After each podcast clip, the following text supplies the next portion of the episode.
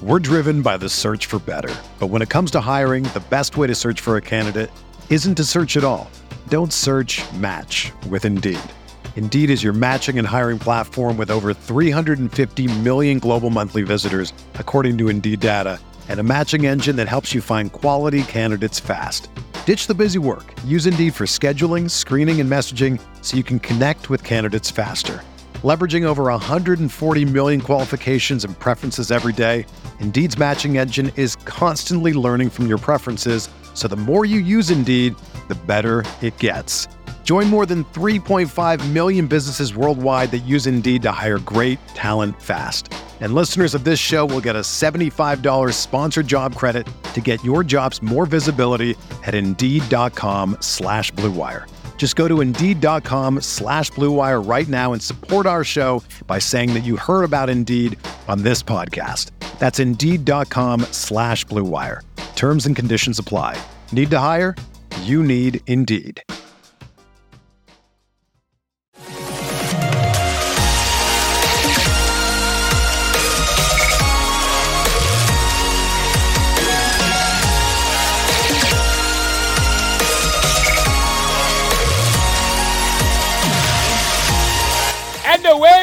Go. Episode 236 of the Al Galdi podcast. It is Tuesday, January 25th, 2022. Good to have you with us wherever you may be. You know, it's interesting. I can see the locations of downloads for this podcast. Obviously, the bulk of the downloads for this podcast come from Maryland, Virginia, and Washington, D.C., but we do get a lot of downloads from outside of the DMV. Uh, we get a lot of downloads from Florida, from North Carolina, from California, from Pennsylvania, from the United Kingdom.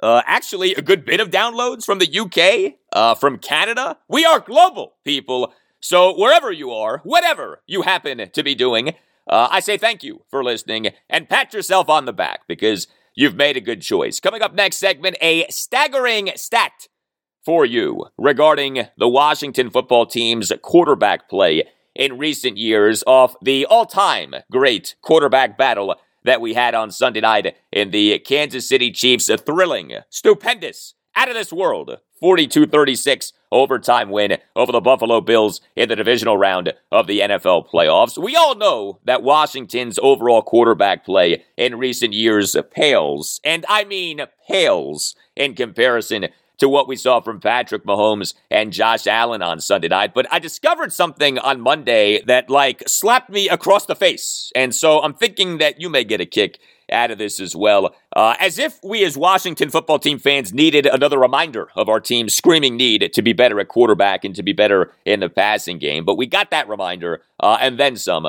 on Sunday night. Also, next segment, I'm going to address whether the NFL needs to change how it does overtime. So much complaining, so much whining uh, about how the NFL does overtime off what happened to the Bills. Uh, I have a few things to say about all of that. Now, we on this installment of the Al Galdi podcast are going to have an in depth conversation about something that is perhaps a bit testy, uh, a bit rocky. Uh, that conversation has to do with a former Washington player, former Washington left tackle.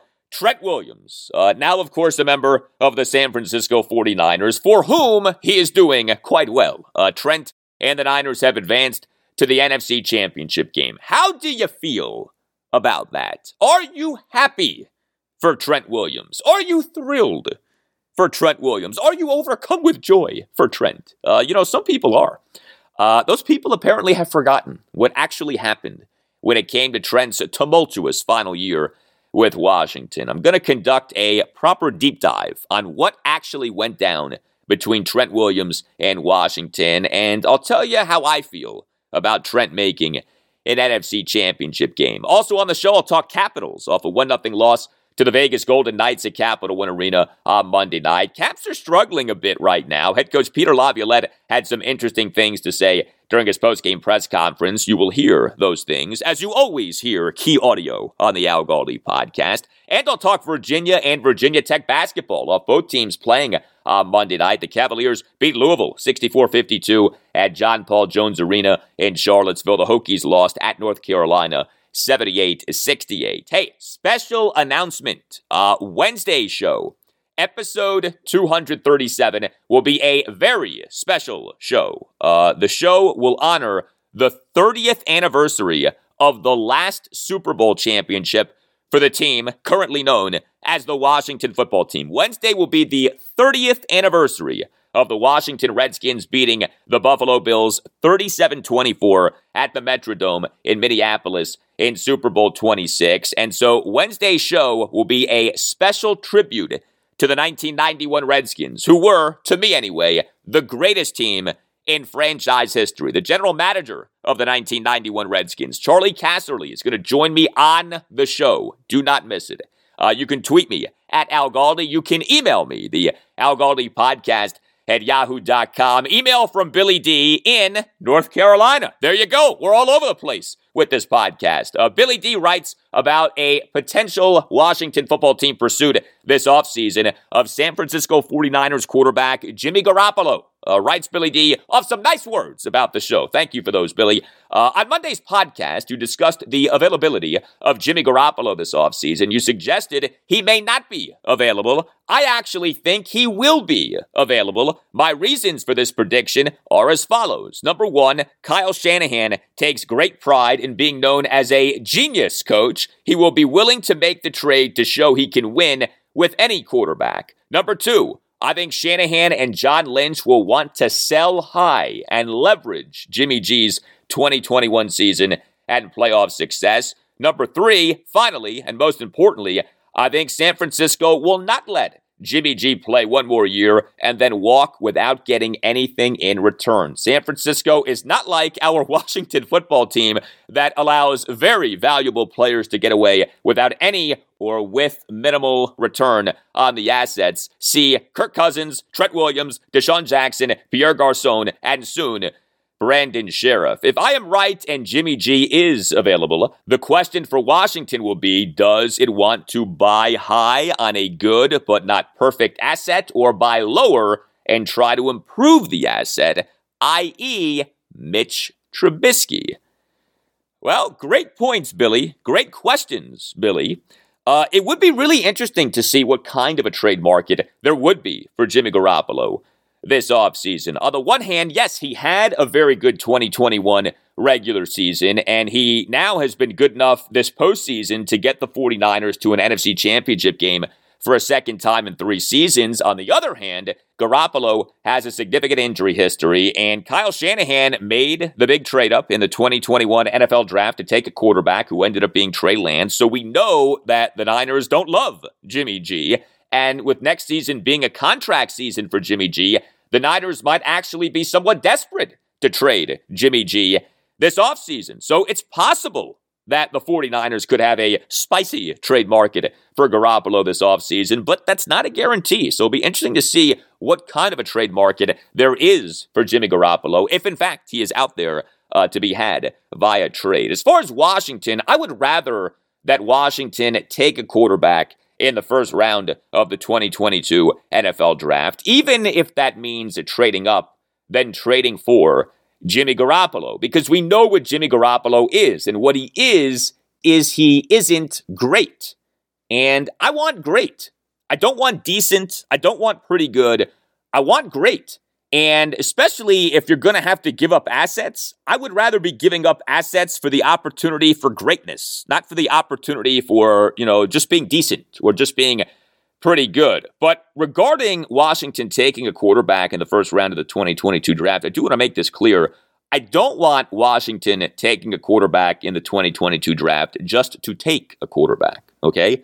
Uh, I want Washington to take a quarterback in the 2022 draft's first round if in fact Washington really likes that quarterback. Okay. Uh, I don't want Washington taking a quarterback in the 2022 draft, to say nothing of trading up for a quarterback in the 2022 draft, just to do so. Okay. If you don't love or at least really like the guy, don't take the guy, and certainly don't trade up for the guy. Email from Eric Fussfield in Arlington. On a potential one syllable nickname for the team currently known as the Washington football team, should its new name be Commanders. Uh, as you likely know, one of the Galdi requirements for the new name is that it have a one syllable nickname a la Skins for Redskins, Nats for Nationals, Caps for Capitals, Wiz for Wizards, etc. Writes Eric, you've expressed concern that comms would be an inadequate shortened nickname for the Washington Commanders if that is in fact to become the new formal name of our football team. But comms is a word that has a special military connotation and could bolster the team's thematic connection to the military if that's what the team is striving for. One important usage of the term comms is as an abbreviation for military communications. Wikipedia defines military communications as, quote, activities, equipment, techniques, and tactics used by the military in some of the most hostile areas of the earth and in challenging environments such as battlefields on land, underwater, and also in air, end quote. Sounds pretty badass to me. If nothing else, it enhances the military tie in and is something the team and the fans could be proud of. I recall the name dilemma when the Expos moved to DC following the 2004 season, and Senators, Nationals, and Grays were among the front running options. I remember thinking, please let the short nickname be Nats so as to preserve the link to Washington's baseball past. But when this ultimately came to pass, I recall some people less familiar with the history complaining that Nats sounded too much like an insect and was embarrassing for the team. 17 years and one World Series championship later, I don't hear those complaints from Natstown anymore. I suspect with an uptick in the football team's fortunes, the same would be true for the names Commanders and Comms in due time. Uh, Eric, excellent points on comms for commanders. Uh, I know that I've expressed concern about commies as an inadequate nickname for commanders, and for good reason. Uh, comms does sound awkward, but you know what? Everything sounds awkward right now because whatever the new name is will be new, and it's going to take time to get used to the new name. Uh, I did not realize that comms has that special military connotation, so perhaps that would end up being a widely used one syllable nickname for commanders. Should that be Washington's new name? And I do think that that will be Washington's new name. You know, this podcast is for Tuesday, January 25th. Eight days away are we from the announcement of the new name on February 2nd. Eight days away are we from 2.2.22 as the Washington football team is promoting that date. What will the prevailing reaction of us Washington fans be to the new name, whatever it ends up being? Will we all recoil in horror? Or will we all maybe, just maybe, be satisfied with the new name, if not impressed by the new name?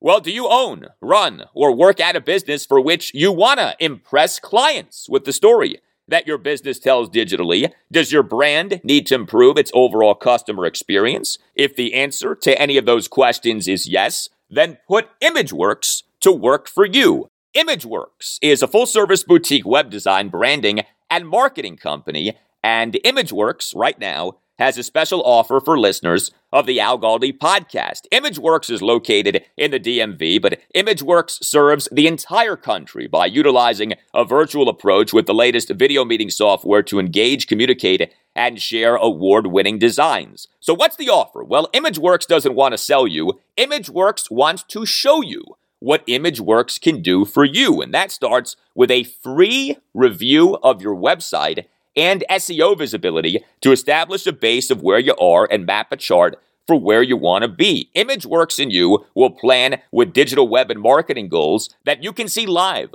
via ImageWorks customers portal. The portal shows you how all goals are performing in Google Analytics and how all marketing programs and website visitors are behaving. But understand, ImageWorks is more than just a branding and marketing firm. ImageWorks is your collaborative partner, your one stop shop for business growth. If you want to grow your business, you got to use ImageWorks. So here's what you do go to imageworkscreative.com and click on contact near the upper right corner. That's image, one word, works, plural, creative.com. Imageworkscreative.com.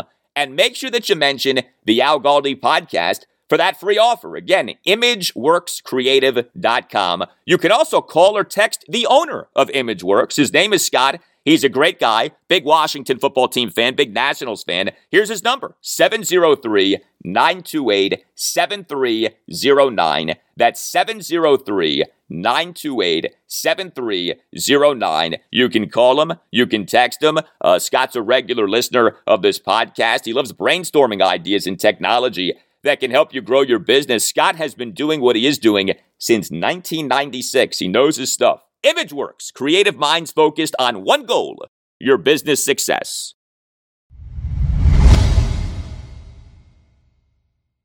All right, before we get to our Trent Williams conversation, I have a few leftovers from the epic, the five star classic uh, that was a Kansas City Chiefs 42 36 overtime win over the Buffalo Bills on Sunday night in the divisional round of the NFL playoffs. So, you know by now uh, that both quarterbacks in the game, Patrick Mahomes and Josh Allen were outstanding. There are all kinds of stats and facts that back that up. But as you know, this podcast is a Washington, D.C. sports podcast. And so when it comes to something like an NFL postseason that does not involve our team, the Washington football team, what I'm most interested in is what we as Washington fans can take from the NFL postseason and can learn from the NFL postseason. And so, how about this? And I tweeted this out on Monday afternoon. So Patrick Mahomes on Sunday night threw for 188 yards after the fourth quarter two minute warning. So Mahomes over the final two minutes of regulation and over the mere four minutes, 15 seconds of overtime threw for 188 yards, a jaw dropping passing yardage total over six minutes, 15 seconds of game time. To put that into perspective, Washington's leading passer in a game has thrown for less than 188 yards in the game 31 times in 65 games over the last four regular seasons. So 2018 through 2021. So 31 times out of 65 games over the last four regular seasons, Washington's leading passer in a game has failed to equal what Patrick Mahomes did on Sunday night after the fourth quarter two minute warning. 31 out of 65. Not 5 out of 65. Not 10 out of 65. Not 15 out of 65. Not 20 out of 65. 31 out of 65. Nearly 50%.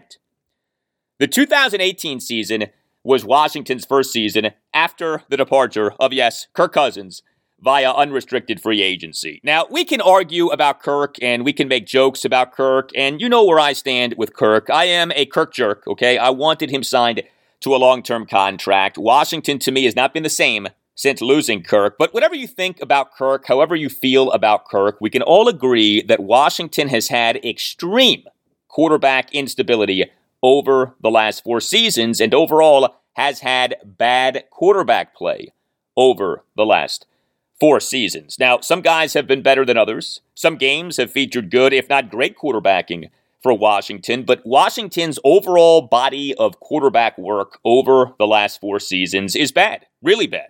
And while passing yardage is far from a perfect stat for evaluating quarterback performance, I do think that in this case, passing yardage makes a valid point. Washington at the quarterback position is miles away from the elite at the position. And that's not breaking news, but I think it's important as a Washington fan to understand where exactly our team is at the quarterback position. You know, that all time great duel between Patrick Mahomes and Josh Allen really crystallized things for me, and I'm guessing for more than a few of you listening and that Patrick Mahomes, over the final six minutes, 15 seconds of game time, did something that Washington's leading passer in a game has failed to do in the game 31 times over the team's last 65 regular season games. That, my friends, speaks volumes. We all know that Washington needs to do better at quarterback. We're all pretty confident that Washington this offseason is going to try really hard to do better at quarterback. The universe in which the likes of Patrick Mahomes and Josh Allen compete is the goal here, okay? Uh, the goal isn't to get, you know, a decent quarterback. The goal isn't to get a quarterback who's just better than Taylor Heinicke. The goal is to get an elite quarterback. And how doable that is this offseason is anyone's guess, but that is the goal. Get an elite quarterback. That's how Washington should be thinking. Get an elite quarterback. Another thing from Chiefs Bills on Sunday night overtime.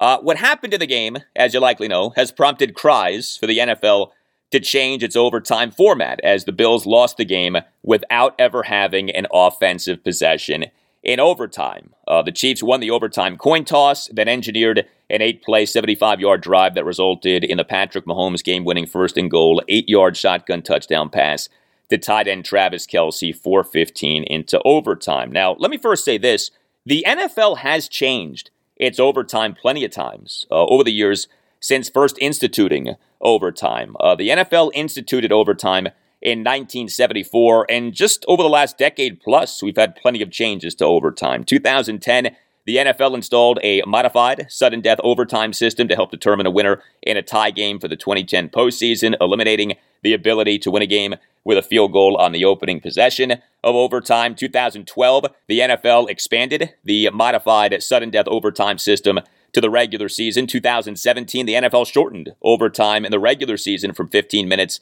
to 10 minutes. So making a change to overtime is not some foreign concept. It's actually happened quite a bit in recent years. When it comes to whether the NFL should change its overtime off what happened to the Bills, my answer is well, you can, but you don't have to. There are many things that the NFL could do to alter overtime. Uh, some of these things are interesting. Uh, the NFL could decide the first possession of overtime before the end of regulation by, say, having the winner of the coin toss prior to the start of the game getting the first possession in overtime, or by having the home team have the first possession in overtime. So, this way, at least prior to overtime, a team would know whether it is going to begin overtime with possession of the football. Uh, the NFL could play out a full 15 minute overtime, at least in the postseason. The NFL could have each team be guaranteed one possession in overtime and then go from there. All of these scenarios and other scenarios would make sense in their own ways, but the bottom line is that there is no perfect overtime format. And here's another thing not that many people were complaining about the NFL's overtime format until what happened to the Bills at the Chiefs in the divisional round this postseason. I didn't hear anyone complaining about the overtime format this season until what happened to the Bills. And while, yes, people have complained about the overtime format before, the complaining only happens when a team loses in the postseason in overtime without having had an offensive possession. If this happens in the regular season, nobody complains. But because it's happened in the postseason, people want change. Additionally, defense does matter. I mean, the Bills had the opportunity to stop the Chiefs on their overtime possession, and the Bills did not stop the Chiefs on their overtime possession. Now, it is true that teams that win overtime coin tosses are more likely to win those overtime games. You perhaps have seen or at least heard this stat. Under the NFL's current overtime rules, teams that have won overtime coin tosses in the playoffs are 10 and 1. That's a pretty staggering record. But also true is this of the 163 NFL overtime games, regular season and postseason, under the league's current overtime rules, just 35 of those 163 games have been decided by touchdowns on the first possessions of overtimes. 35 out of 163. 21.5%. That's not some epidemic. And so the NFL's overtime isn't some travesty of justice, okay? Each team in an NFL game has 60 minutes of regulation game time with which to win the game. So if the NFL wants to tweak its overtime, fine. But tweaking overtime isn't the absolute must that some are making it out to be. What's funny is this the Chiefs during the 2019 offseason actually proposed changes to overtime. Uh, the Chiefs during the 2019 offseason proposed the following changes one, allow both teams the opportunity to possess the ball at least one time in overtime, even if the first team to possess the ball in overtime scores a touchdown. Two, eliminate overtime for the preseason. Uh, I'm 100% on board with that. And three, eliminate the overtime coin toss so that the winner of the initial coin toss to begin the game may choose whether to kick or receive or which goal to defend. Now, the changes weren't even put to a vote because they weren't seen as having enough support.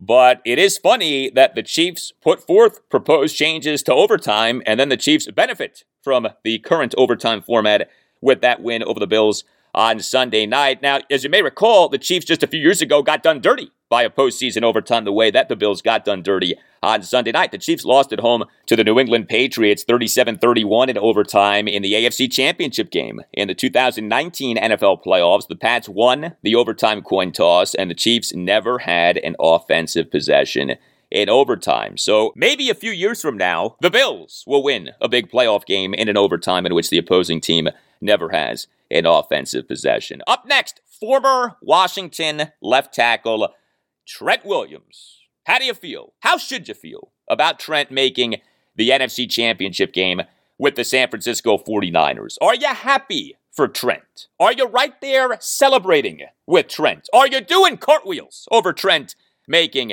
an NFC Championship game? Well, I'll give you my feelings straight ahead as I'm going to speak some truth about a complicated and ugly situation. Trent Williams' exit from Washington. I'll get to that after this.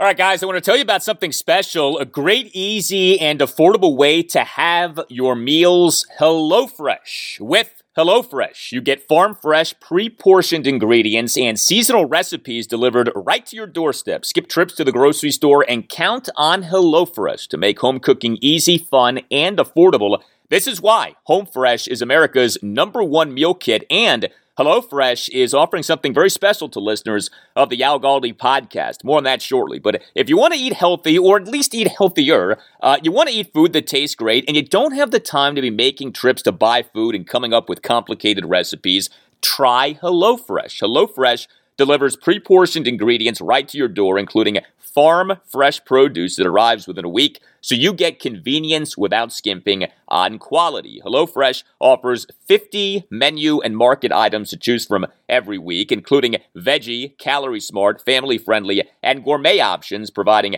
plenty of variety. HelloFresh offers flexibility with which you can customize your order. I customized my order by going with a HelloFresh box that was heavy on meat. I wanted that protein, brother. Uh, yes, you can indulge with HelloFresh as well. You can satisfy your sweet tooth with desserts like Dunkaroos cookie dough and Vanilla Delight cheesecake. And HelloFresh will save you money. A HelloFresh meal on average is 72% cheaper than a restaurant meal of the same quality, and you can save on average over $65 a month by ordering HelloFresh instead of grocery shopping. So here's what you do. Go to HelloFresh.com slash Galdi16 and use the code Galdi16 for up to 16 free meals and three free gifts. Yes, free food, free gifts. Again, that's HelloFresh.com slash Galdi16 and use the code Galdi16 for up to 16 free meals and three free gifts. HelloFresh, America's number one meal kit. We're driven by the search for better. But when it comes to hiring, the best way to search for a candidate isn't to search at all. Don't search match with Indeed. Indeed is your matching and hiring platform with over 350 million global monthly visitors, according to Indeed data, and a matching engine that helps you find quality candidates fast. Ditch the busy work. Use Indeed for scheduling, screening, and messaging so you can connect with candidates faster. Leveraging over 140 million qualifications and preferences every day, Indeed's matching engine is constantly learning from your preferences, so the more you use Indeed, the better it gets. Join more than 3.5 million businesses worldwide that use Indeed to hire great talent fast. And listeners of this show will get a $75 sponsored job credit to get your jobs more visibility at Indeed.com slash BlueWire. Just go to Indeed.com slash BlueWire right now and support our show by saying that you heard about Indeed on this podcast. That's Indeed.com slash BlueWire. Terms and conditions apply. Need to hire? You need Indeed. Another day is here, and you're ready for it. What to wear? Check. Breakfast, lunch, and dinner? Check. Planning for what's next and how to save for it? That's where Bank of America can help. For your financial to-dos, Bank of America has experts ready to help get you closer to your goals. Get started at one of our local financial centers or 24-7 in our mobile banking app. Find a location near you at bankofamerica.com slash talk to us. What would you like the power to do? Mobile banking requires downloading the app and is only available for select devices. Message and data rates may apply. Bank of America and a member FDIC.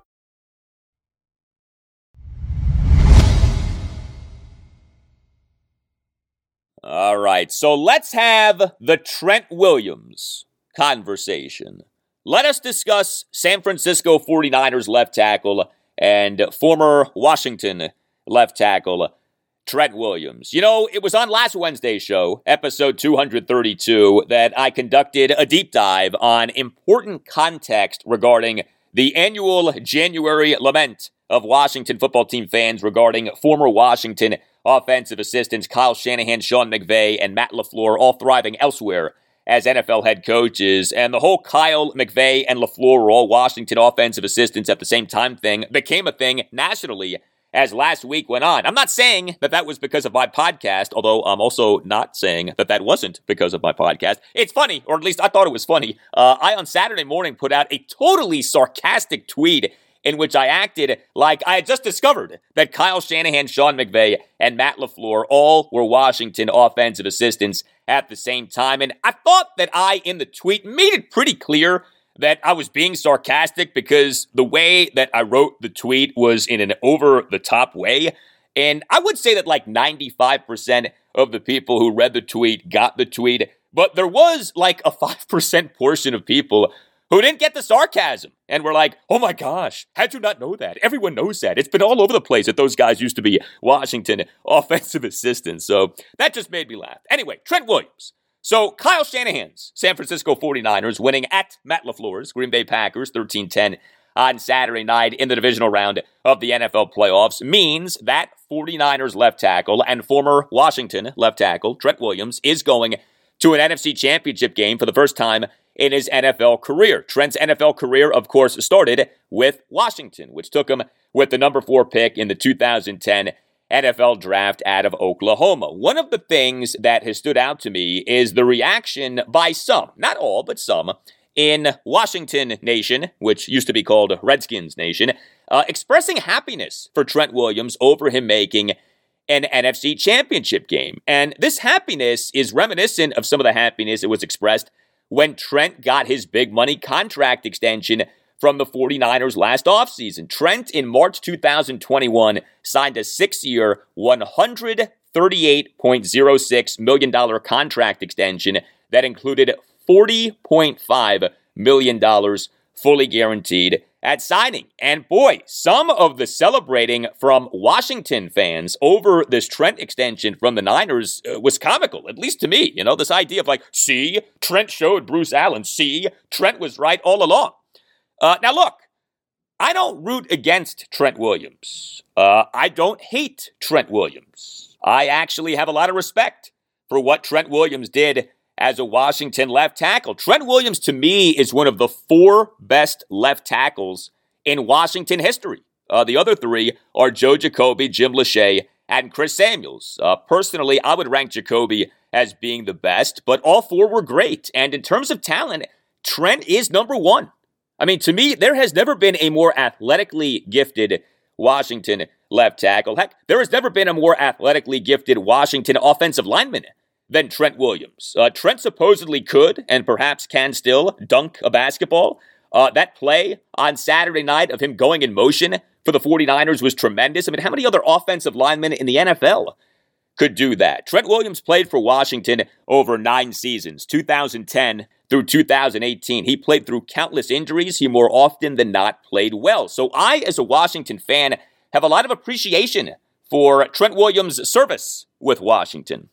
I also readily admit that Trent Williams has excelled over his first two seasons with the 49ers. Understand, Trent Williams has been outstanding over his two seasons with the 49ers. Trent Williams in the 2020 regular season played in 14 games for the 49ers and registered an overall grade for Pro Football Focus of 91.9.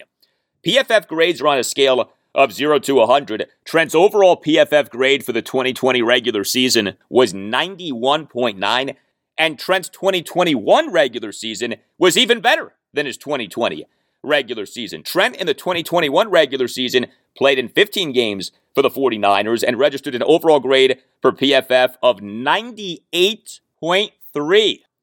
That is the highest grade for any NFL offensive lineman of any position in the history of PFF grades, which started with the 2006 season. Yes, Trent Williams' 2021 regular season, when viewed through the prism of Pro Football Focus's overall grades is the greatest season any NFL offensive lineman has had in the PFF era, which started with the 2006 season.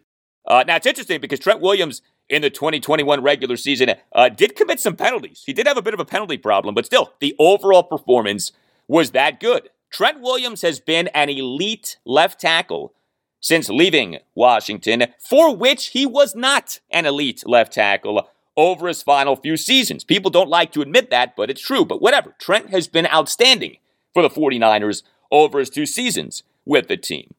However, there are multiple things about Trent Williams' exit from Washington that make it impossible for me to be filled with joy over his success with the 49ers. And so when it comes to this happiness, this giddiness over Trent Williams making an NFC championship game, uh, you can miss me with those feelings. All right? I'm not necessarily rooting against Trent Williams. I don't wish ill on Trent Williams, but I sure as heck am not waving the pom poms for Trent Williams. All right? I consider myself to be Trent Williams neutral at this point.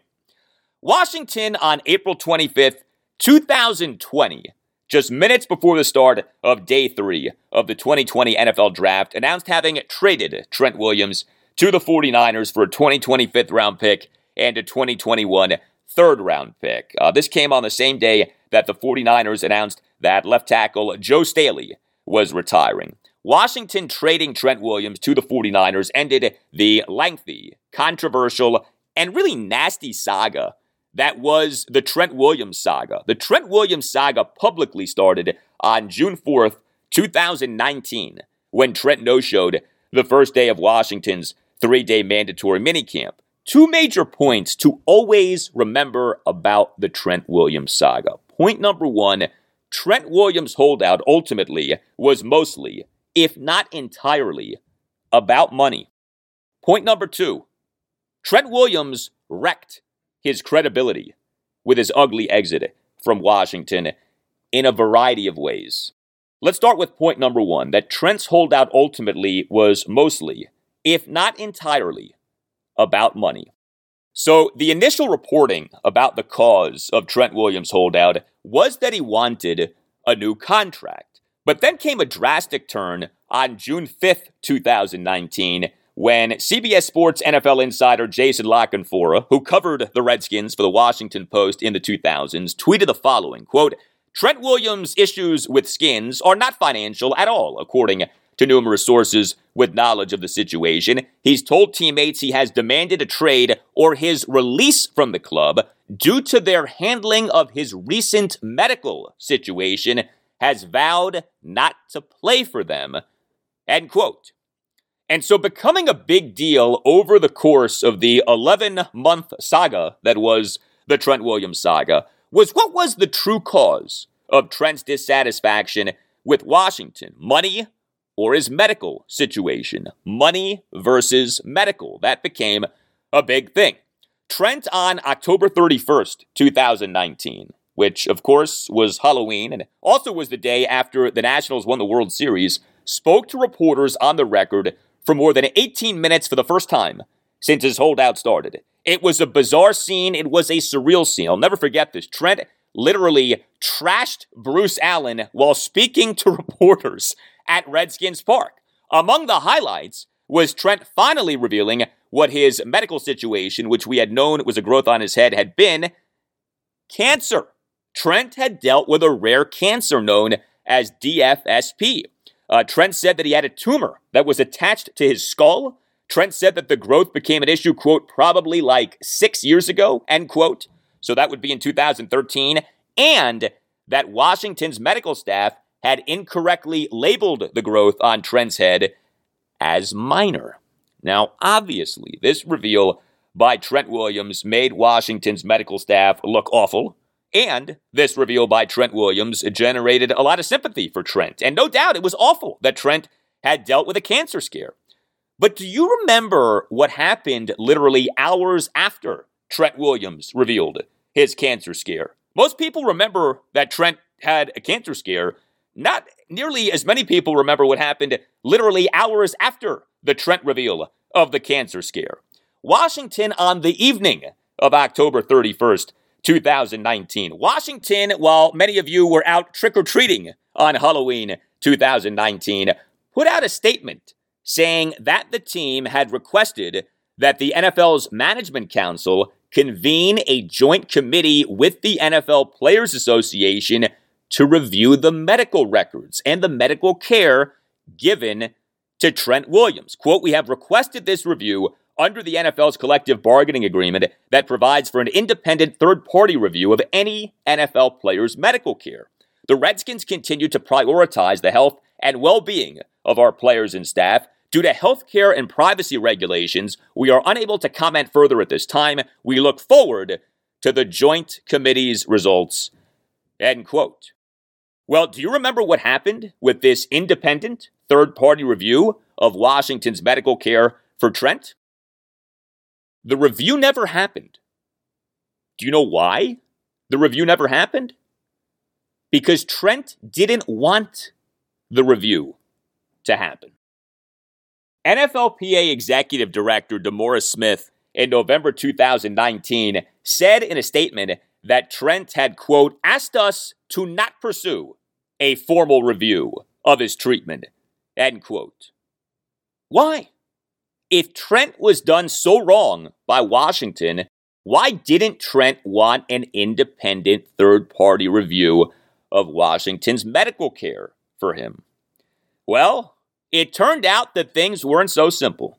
Kevin Sheehan, on his podcast on August 1st, 2019, said that Washington had suggested to Trent Williams going back two years to get a second opinion on what the team believed was a cyst on Trent's head. Now, if you're Trent, with all of your money, all of the free time that you have in an NFL offseason, and the importance of your body, how do you not get a second opinion?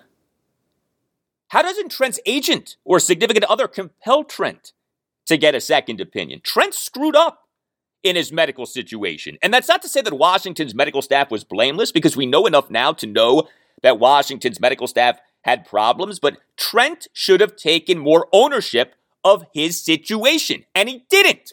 He was asleep at the wheel. It's his body, it's his responsibility, and he didn't take enough responsibility for his body. The team had suggested to Trent that he get a second opinion, and he didn't get that second opinion.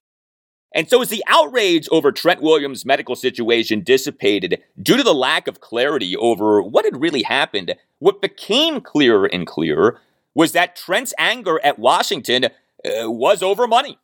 Former Washington general manager Charley Casserly, who will be a guest on this podcast on Wednesday's show, episode 237, spoke to Redskins insider JP Finley of NBC Sports Washington in August 2019, Casserly flat out said that he believed that the Trent Williams holdout was, quote, all about money. I'm not buying any of the medical stuff, to be honest with you. I'm not going to go any farther than that, end quote. Uh, JP in an installment of the Redskins Talk podcast that dropped on February 28, 2020 said that, quote, the money that Trent Williams wants is astronomical. The dollar figure I heard from someone I know and trust is so outrageous that I'm not even saying it publicly because I think it will incite a riot, end quote. NFL insider Albert Breer of the MMQB wrote the following in a column that was published on March 9th, 2020. Quote, one thing I heard this weekend, things took a wrong turn between Trent Williams and Washington initially because Williams was asking for quarterback money. It's a bold move, of course, and it's probably a bunch of different people's fault that things spiraled from there. End quote. Then came Trent Williams' interactions with Ron Rivera, who was hired as Washington head coach on January 1st, 2020. We, on February 27th, 2020, had multiple reports saying that Trent Williams had told Washington that he either wanted a new contract from the team or to be traded. But NFL insiders Mike Garafolo and Ian Rapoport of NFL Network and NFL.com reported that Washington wasn't even interested in talking about a contract extension with Trent Williams at the time. As Garafolo said in a Twitter video regarding Washington doing an extension for Trent, quote, at the very least, the impression we're getting is that that's pushed to the back burner, end quote.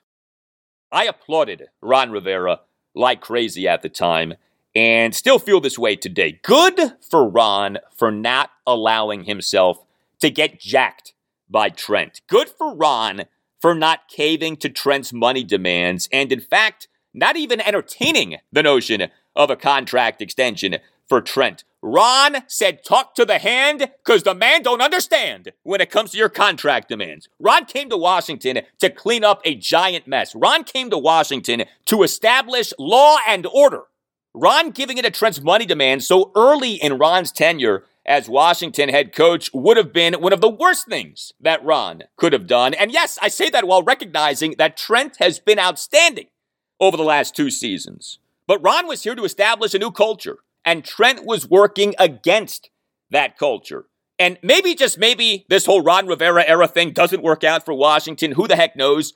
But you got to get off on a right foot. And to me, Ron standing up to Trent Williams was Ron getting off on the right foot. And by the way, I do very much believe that Trent's holdout convinced Quinton Dunbar to pull the contract demand that he pulled. Do you remember that?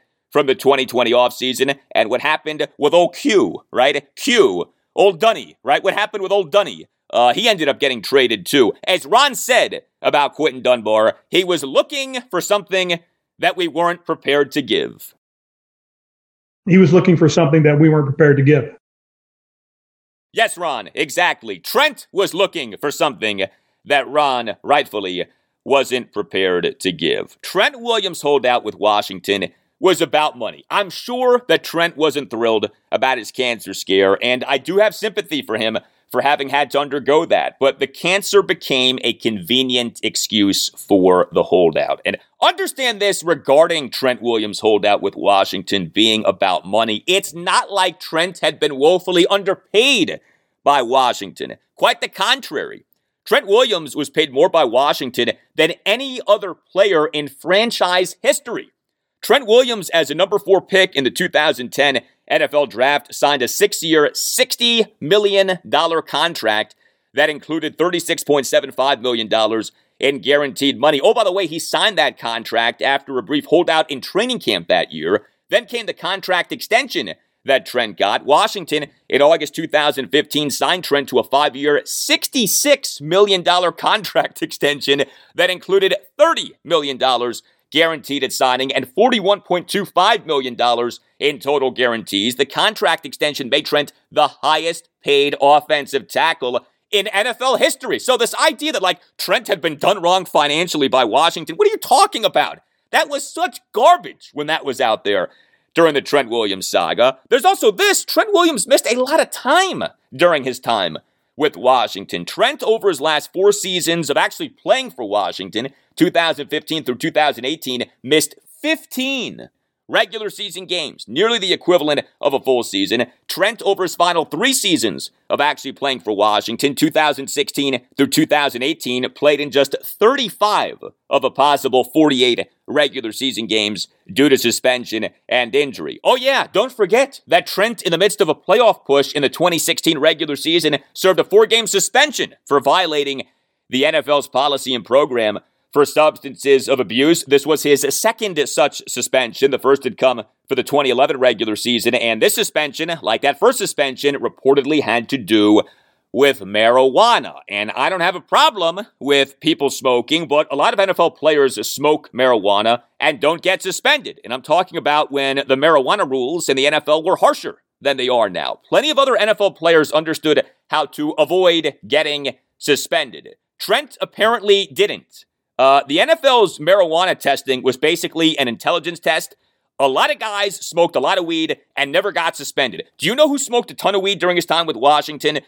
Jordan Reed, okay? And he has admitted to this, so I'm not telling tales out of school. Jordan Reed smoked like a chimney during his time with Washington. Do you know how many times Jordan Reed got suspended during his time with Washington? Zero because Jordan Reed understood how to play the game. Trent somehow got suspended twice, including in a season in which Washington barely missed the playoffs, the 2016 season. And then the second point to always remember about the Trent Williams saga Trent wrecked his credibility in his ugly exit from Washington in a variety of ways. I mean, the most obvious way was Trent not wanting that independent third party review of Washington's medical care for Trent. Again, if Trent was done so wrong by Washington, why didn't he want an independent third party review of Washington's medical care for him? Uh, the answer is because he wasn't done so wrong. Also, Trent misrepresented things or flat out lied as this saga went on. Uh, Trent, on October 31st, 2019, in his uh, Halloween coming out party about his cancer scare, said that during his time in a Chicago area hospital, no one from Washington came to visit him, uh, though he was visited by a former Washington player in DeAngelo Hall. Well, ESPN Redskins insider John Keim reported that night that a source said that then Washington head athletic trainer Larry Hess had spent a week with Trent in the hospital, and that multiple team officials had called Trent during this time and after he was released from the hospital, but also that those calls weren't returned. Uh, Skins insider Ben Standig of the Athletic DC on November 1st 2019 reported that Larry Hess had spent several days with Trent Williams. Also, April 4th, 2020, after the Minnesota Vikings took Boise State offensive tackle Ezra Cleveland in the second round of the 2020 NFL draft. We had a report from NFL insider Ian Rapoport of NFL Network and NFL.com that a potential trade of Trent Williams from Washington to Minnesota had been nixed by Trent himself. Quote, the Vikings have been in constant contact with Washington about a possible trade for Trent Williams. At some point over the course of today, Williams made it known he would rather not go to the Minnesota Vikings. Essentially, that ended the trade right there. And quote, we the next morning, so April 25th, 2020, had an article co authored by Keim and ESPN Vikings insider Courtney Cronin with Trent denying that he had nixed a potential trade to the Vikings. Quote, no, that's not true, end quote. But also in the same article, was Keim and Cronin denying Trent's denial. Quote, sources confirmed to ESPN that the potential trade partners were informed at some point Friday that Williams did not want to play for the Vikings, as was first reported by NFL Network. End quote. How many times have you ever seen someone go on the record to reporters for an article, but then read in the article that the person was lying to those reporters. Like, usually reporters are thrilled to have a key figure in an article go on the record. In this case, Trent got called a liar by the reporters with whom he went on the record. Trent, at the very least, misrepresented things in his saga with Washington and very possibly lied, flat out lied during this saga with Washington. Trent acted without honor in his ugly exit with Washington. There's also this too. Trent would never bash Dan Snyder. Do you remember that? Trent constantly bashed Bruce Allen, including at one point essentially calling Bruce a racist to the Washington Post. But Trent was always careful to say that he had no problem with Dan. Why? Because Trent wanted Dan's money. and also wants to someday be in Washington's Ring of Fame. Yeah, uh, good luck with that. Maybe Washington can honor Trent like Washington honored Sean Taylor this past October. So, yeah, Trent Williams, excellent left tackle over the last two seasons with the 49ers. There's no question about that. And yes, he and his Niners are about to compete in the NFC Championship game. But also, yes, uh, spare me the I'm so happy for Trent Williams stuff. If you are happy for Trent, great. More power to you. And just because I feel a certain way doesn't make me right and someone who feels a different way wrong. You know, we're all different with how we feel. But when it comes to, you know, being giddy over Trent making an NFC championship game, uh, yeah, I'm good.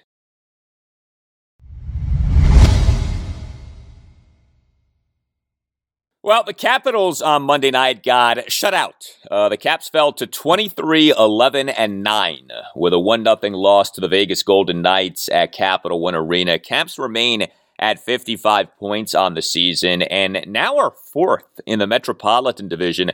Remember, the Caps were atop the entire NHL for a while this season, and the Caps now are just fourth in their own division. Uh, Monday night's loss was the Caps' fifth regulation loss over the team's last nine games. Hockey's tricky. You can't treat overtime and shootout losses the way that you treat regulation losses. And so, if we look at things through the prism of regulation losses, the Caps are in a bit of a rut right now. Again, five regulation losses over the team's last nine games. Although it's not like the Caps got smashed on Monday night. I mean, they lost 1 0. The Golden Knights goaltender, Robin Lehner, was really good. He stopped all 34 of the shots on goal that he faced. Here was Caps head coach Peter Laviolette during his post-game press conference on Monday night.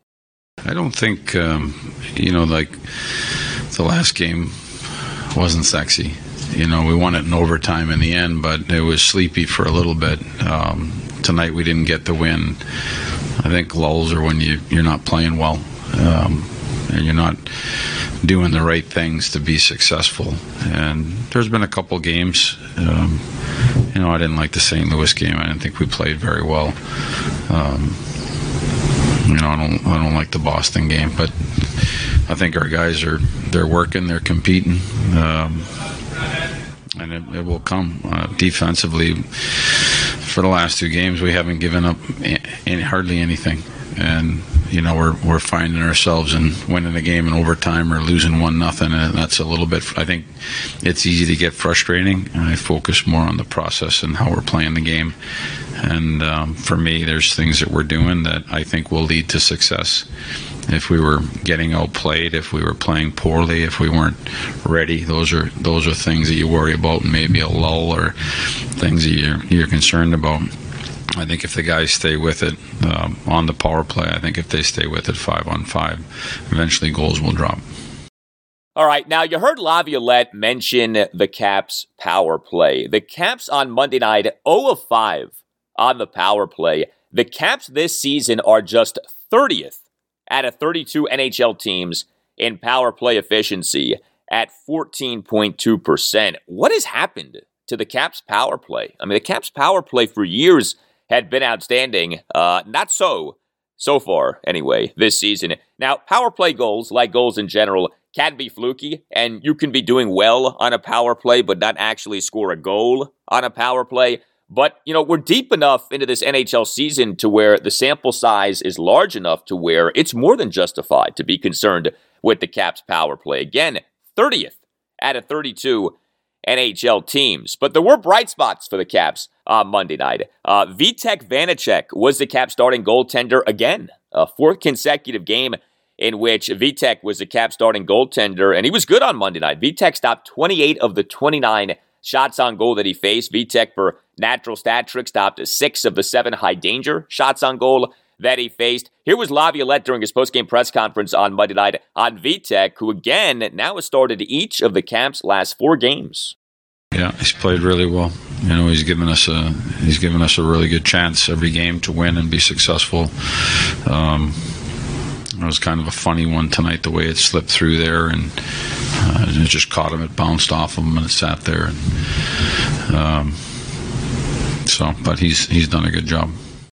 Yeah, Caps on Monday night went 4 4 on the penalty kill. The overall puck possession battle was about even, but the Caps per natural stat trick had 12 5 on 5 high danger shot attempts to the Golden Knights 5, so that was good. And while the Caps scored no goals, uh, Alex Ovechkin was very active on Monday night. Ovi was second on the Caps with eight shot attempts and was tied for first on the Caps with six hits as the Caps out hit the Golden Knights 31 22. Uh, the Caps on Monday night did get back two of their top defensemen. Defenseman John Carlson returned from a four game absence that was caused by him being in the NHL's COVID 19 protocol. Defenseman Dmitry Orlov returned from a two game absence that was caused by a two game suspension without pay for kneeing a Winnipeg Jets player in the Caps 4 3 overtime win over the Jets at Capital One Arena last Tuesday night. But the Caps on Monday night did remain without multiple key players. Defenseman Nick Jensen did not play for a second consecutive game due to an upper body injury that he suffered in the Caps 4 3 loss at the Boston Bruins last Thursday night. Forward TJ Oshie did not play for a fifth consecutive game due to an upper body injury that he suffered in the 2 0 win at the New York Islanders on January 15th. And forward Anthony Mantha remains out indefinitely due to shoulder surgery that he underwent on November 5th. Next up for the Caps, home to the San Jose Sharks Wednesday night at 7.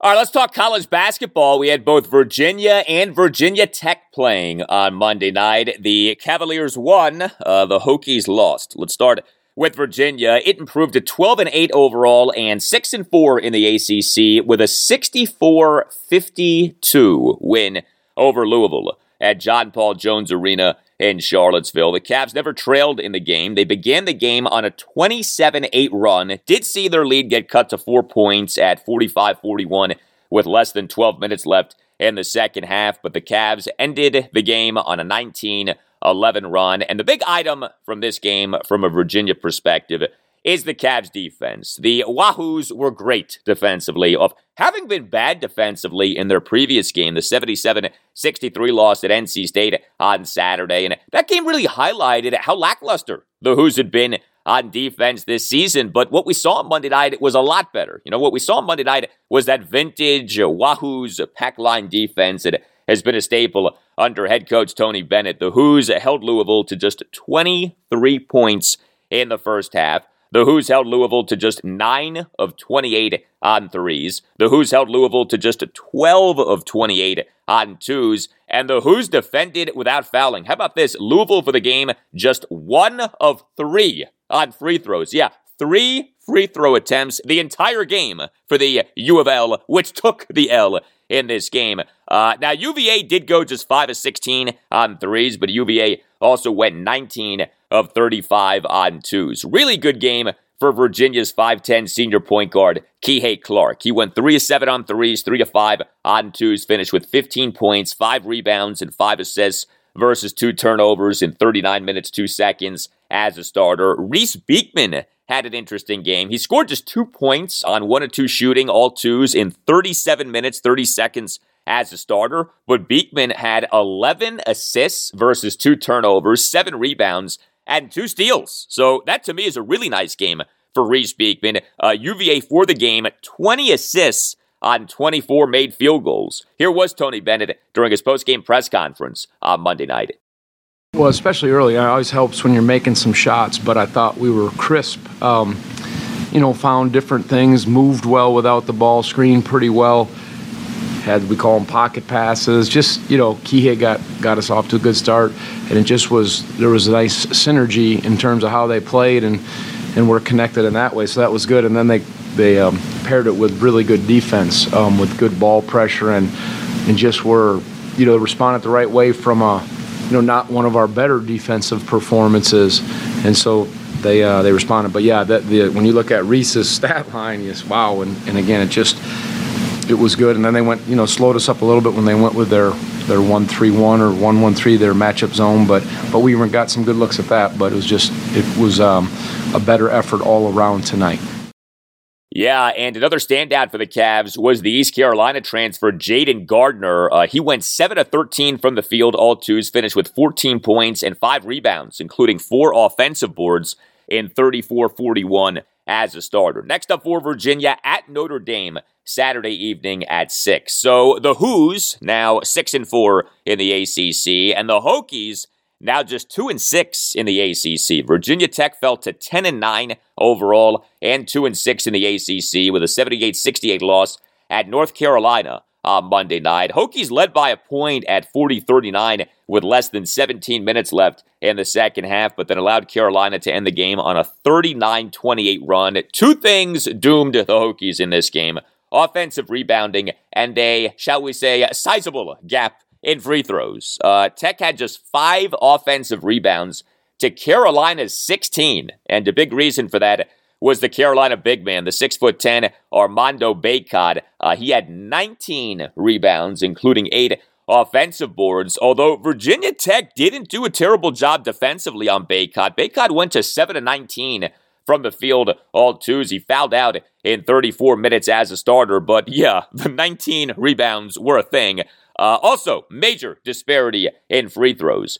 Uh, Tech went 7 of 11 on free throws. Carolina went 22 of 26 on free throws. Uh, not the first time in the history of North Carolina basketball that the Tar Heels in a home game enjoyed a major advantage in free throws. But still, Carolina is the better team. Virginia Tech just isn't that good of a team. Uh, the Hokies uh, allowed Carolina to go 10 of 25 on threes, although the Hokies held Carolina to just 13 of 38 on twos. Like I said, Armando Bacot only went 7 to 19 from the field, all twos. Uh, two standouts for Tech, Keve Aluma and Justin Mutts. Uh, Keve Aluma, 1 to 2 on threes, 6 to 13 on twos. He finished with 19 points, 6 rebounds, and 3 assists versus 2 turnovers in 37 minutes as a starter. Justin Mutts, 1 of 3 on threes, 7 to 12 on twos. He did go just 1 of 4 on free throws, but he finished with 18 points, 10 rebounds, and 2 assists versus two turnovers in 32 minutes as a starter. Next up for Virginia Tech, a game on Wednesday night. Quick turnaround for the Hokies. Uh, they'll host Miami Wednesday night at 7.